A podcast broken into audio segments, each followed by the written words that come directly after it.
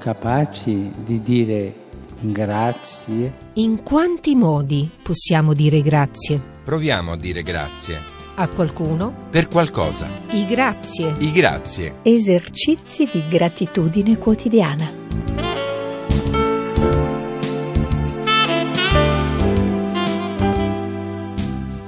Bentrovati tutti cari amici da Laura De Luca. Come sapete ogni sera a quest'ora cerchiamo un motivo per dire grazie. Ce ne sono infiniti, innumerevoli, ma siamo tendenzialmente distratti, pensiamo che tutto dipenda da noi, di doverci gloriare del fatto di non dovere niente a nessuno, eh, di essere persone autonome, indipendenti, insomma unici artefici della nostra vita.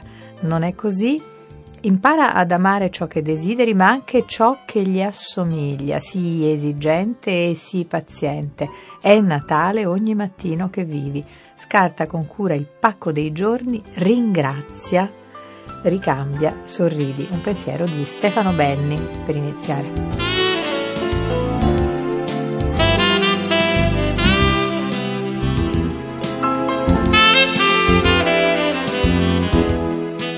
Radio Vaticana, grazie. Allora, il 2019 è stato l'anno di Leonardo da Vinci. Occasione il V secolo dalla morte, avvenuta in Francia nel 1519 alla corte di re Francesco I.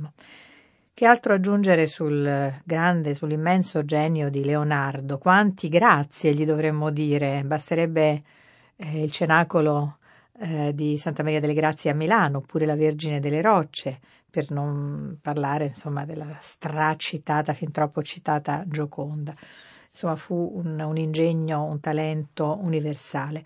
Fu scienziato, sappiamo, fu filosofo, architetto, appunto pittore, scultore, disegnatore, eh, scenografo, studioso dell'anatomia, botanico, musicista, ingegnere, progettista. Ebbene, sul finire dell'anno appunto a lui dedicato, quando pensavamo di eh, sapere tutto, di avere sviscerato tutti gli aspetti di questa personalità straordinaria, esce un libro intitolato Il genio in cucina. Leonardo, la leggenda del codice Romanov e le tavole dei signori. Allora, quasi in, in tempo di feste eh, natalizie è interessante eh, venire a, a, sapere che Leonardo non fu soltanto tutto quello che abbiamo detto, scienziato, ingegnere, pittore, eccetera, eccetera, ma anche in un certo senso gourmet o comunque maestro di cerimonie. In questo libro non si parla quindi di macchine volanti, non si parla di dipinti, si parla di un compendio di ricette e anche di annotazioni da Galateo, regole igieniche che per l'epoca erano straordinarie, innovative. Insomma, tutto ciò si dovrebbe appunto al grande artista scienziato. Questo testo, detto codice Romanov, sarebbe giunto soltanto in trascrizione e sembrerebbe eh, che eh, Leonardo fosse anche uno sperimentatore della, eh, di una cucina molecolare anzitempo, insomma, in, e, e non solo, ma anche inventore di macchine culinarie stupefacenti da tutti questi dati sparsi, da, questo, eh, da questa, dalla trascrizione di questo trattato, emerge appunto il libro Il genio in cucina. Eh, Leonardo, la leggenda del codice Romanov e le tavole dei signori. Ne è autore Mario Pappagallo, un po' medico, un po' giornalista. Eh, collaboratore del Corriere della Sera, a cui Anna Maria Barbato Ricci eh, chiede perché dobbiamo dire grazie, un grazie davvero esteso che attraversa i secoli a Leonardo da Vinci. Leonardo da Vinci, tra le tante molteplici cose scritte nei suoi codici, che erano tutti taccuini di appunti, anche, si è anche preoccupato dell'alimentazione. Stiamo parlando di un rinascimento di una città come Firenze, che era la New York dell'epoca, e di un uomo che non poteva accettare che la gente mangiasse con le mani, eh, mangiasse senza stile e non mangiasse piatti che avessero un senso artistico. Quindi da ventenne inizia a osservare quello che non andava e ne fa una, una, marea, raccoglie una marea di appunti e di regole d'alimentazione, tant'è che nell'opera più importante che riguarda un evento che avviene su una tavola, che è l'ultima cena, lui dedica un anno di preparazione al quadro, tant'è vero che il priore si lamentava con Ludovico il Moro perché questo qui non aveva ancora iniziato a, dipingere nulla, perché doveva capire che cosa mettere sul tavolo. E vi dirò di più, decise a un certo punto di usare delle anguille all'arancio perché l'anguilla ricorda il serpente e l'arancio è il, è il frutto della Madonna. Quindi se noi nell'iconografia sacra immaginiamo la Madonna col piede che, che schiaccia il serpente, lui mette un'anguilla, un piatto d'anguille cotte all'arancio, peraltro buone, secondo quello che dicono all'epoca, però l'aveva sperimentata. Però che cosa fa? Va oltre, va, spiega, cerca di scrivere, essendo un gran cerimoniere anche di importanti pranzi di matrimonio, tipo quello di Tortona tra Isabella d'Aragone e Gian Galeazzo, che dura una settimana, cerca anche di fissare delle regole igieniche che se uno le va a leggere dice ma in che mondo viviamo? E però per l'epoca erano rivoluzionarie. Allora, eh, io ho letto molto attentamente eh, il tuo libro e eh, dobbiamo dire grazie a eh, Leonardo per il tovagliolo, dobbiamo dire grazie a Leonardo per la forchetta Trebbi, per le posate, per le posate, dobbiamo dire al... Ehm, a Leonardo grazie perché non è più d'uso pulirsi le mani che si usano per mangiare sul vestito del nostro vicino. Cosa che i nobili dell'epoca facevano naturalmente. Avevano due, due modi di pulirsi le mani unte dal mangiare con le mani de, degli arrosti. Uno era quelli più ricchi avevano dei conigli vivi legati sul tavolo per pulirsi le mani sulla pelliccia dei conigli, ma normalmente si pulivano su quella del vicino per non sporcare il proprio abito. E questo qui lui lo descrive come una cosa sia sconveniente, ma oddio, andiamo anche oltre, data l'epoca, perché parla pure che se qualcuno vuole assassinare qualche commensale può avere anche il buon gusto di andarsi, ad allontanarsi dalla tavola dopo che l'ha assassinato e gli inservienti pulire le tracce di sangue rimaste perché il pranzo deve andare avanti. Però questi sono eccessi anche un po' satirici perché era ironico, ma che probabilmente capitavano.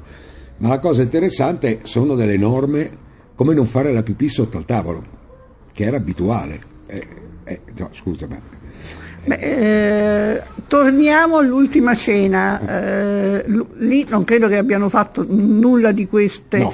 cattiverie perché mi pare di ricordare un, un, uh, bellissi- una bellissima tovaglia bianca stirata. Appena stirata, ecco questo è un particolare molto interessante perché Leonardo è molto nella sua pittura, che comunque è innovativa, in ogni caso, intanto cerca dei volti e delle posizioni che indicano i personaggi senza bisogno di mettergli l'aureola come si faceva un tempo, quindi non indica la santità da, da un'aureola, ma la indica dalla, dalla figura, dal personaggio, dalla forza d'impatto, dalla posizione sul tavolo. E poi lui diciamo che omaggia Gesù Cristo e gli altri con una tavola moderna, molto moderna, c'è una, ta- una tovaglia fresca di bucato, perché lo si capisce dalla, dalle, dalle, linee della stiratura, che mai prima di allora era stata usata in un, in un disegno, in una iconografia de, dell'ultima cena.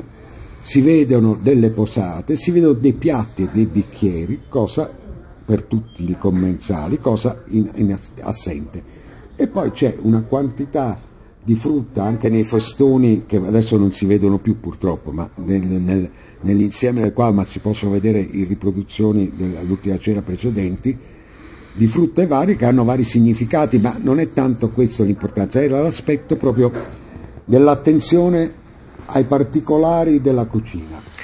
Beh, anche questa è una notazione molto simpatica. Adesso però altri piccoli grazie. Grazie per l'elicottero, grazie per la scala elicoidale, Grazie per una, un, chiama, uno spiedo multiplo che andava da solo col calore del, del, fuoco, disegnato da Leonardo, è sul codice atlantico ed era un apparecchio che faceva tre bestie in contemporanea.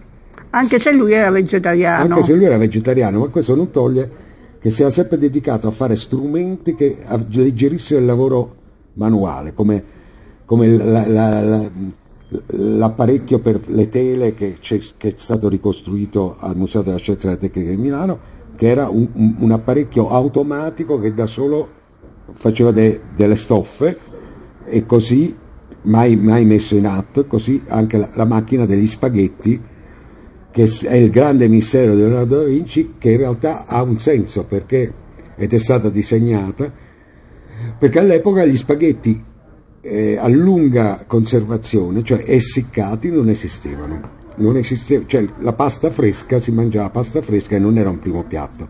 Leonardo studia il modo di essiccarli e di fare quelli che sono gli spaghetti di oggi, cioè la pasta a lunga conservazione.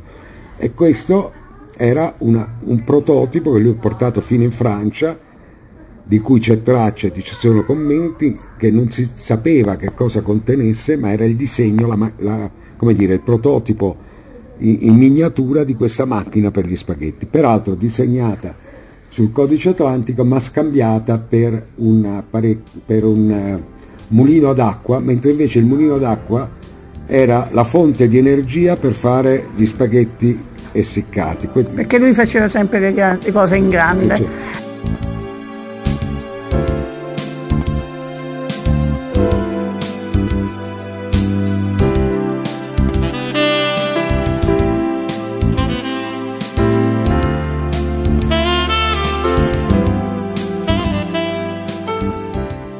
Grazie dunque a Mario Pappagallo, autore per giunti di Il genio in cucina, Leonardo, la leggenda del codice Romanov e le tavole dei signori. E grazie ad Anna Maria Barbato Ricci che lo ha intervistato. Cari amici, oggi vi lascio con un pensiero che Papa Francesco ha inserito in un suo messaggio indirizzato oggi al cardinale Gianfranco Ravasi in occasione della ventiquattresima seduta pubblica delle Pontificie Accademie. Il cardinale Ravasi è presidente del coordinamento tra le Accademie Pontificie. Scrive Francesco, senza un sapere che nasce dalla collaborazione e sfocia nella cooperazione, non c'è sviluppo genuinamente e integralmente umano. Beh, Leonardo da Vinci fu un genio necessariamente solitario, una mente troppo sviluppata per poter interagire, per poter collaborare con i suoi contemporanei, a parte eh, quel paio di allievi che lo seguirono fedelmente ma certamente da genio oggi possiamo dire che fu in perfetta sintonia e che a suo modo riuscì a collaborare con i suoi posteri, cioè con tutti noi, di noi, del nostro tempo, dei tempi anche a venire eh, rispetto a questi, eh, intuì le necessità, le problematiche e tentò di risolverle con i mezzi che aveva a disposizione. Quindi possiamo dire che con i suoi mezzi riuscì a collaborare con i suoi posteri, con persone che non avrebbe mai conosciuto. Senza un sapere che nasce dalla collaborazione e sfocia nella cooperazione non c'è sviluppo genuinamente e integralmente umano. Senza il senso degli altri non c'è sviluppo umano e non c'è nemmeno umanità. Cari amici, questo era il grazie di oggi. Se volete, domani alla stessa ora ne cerchiamo un altro. Ciao!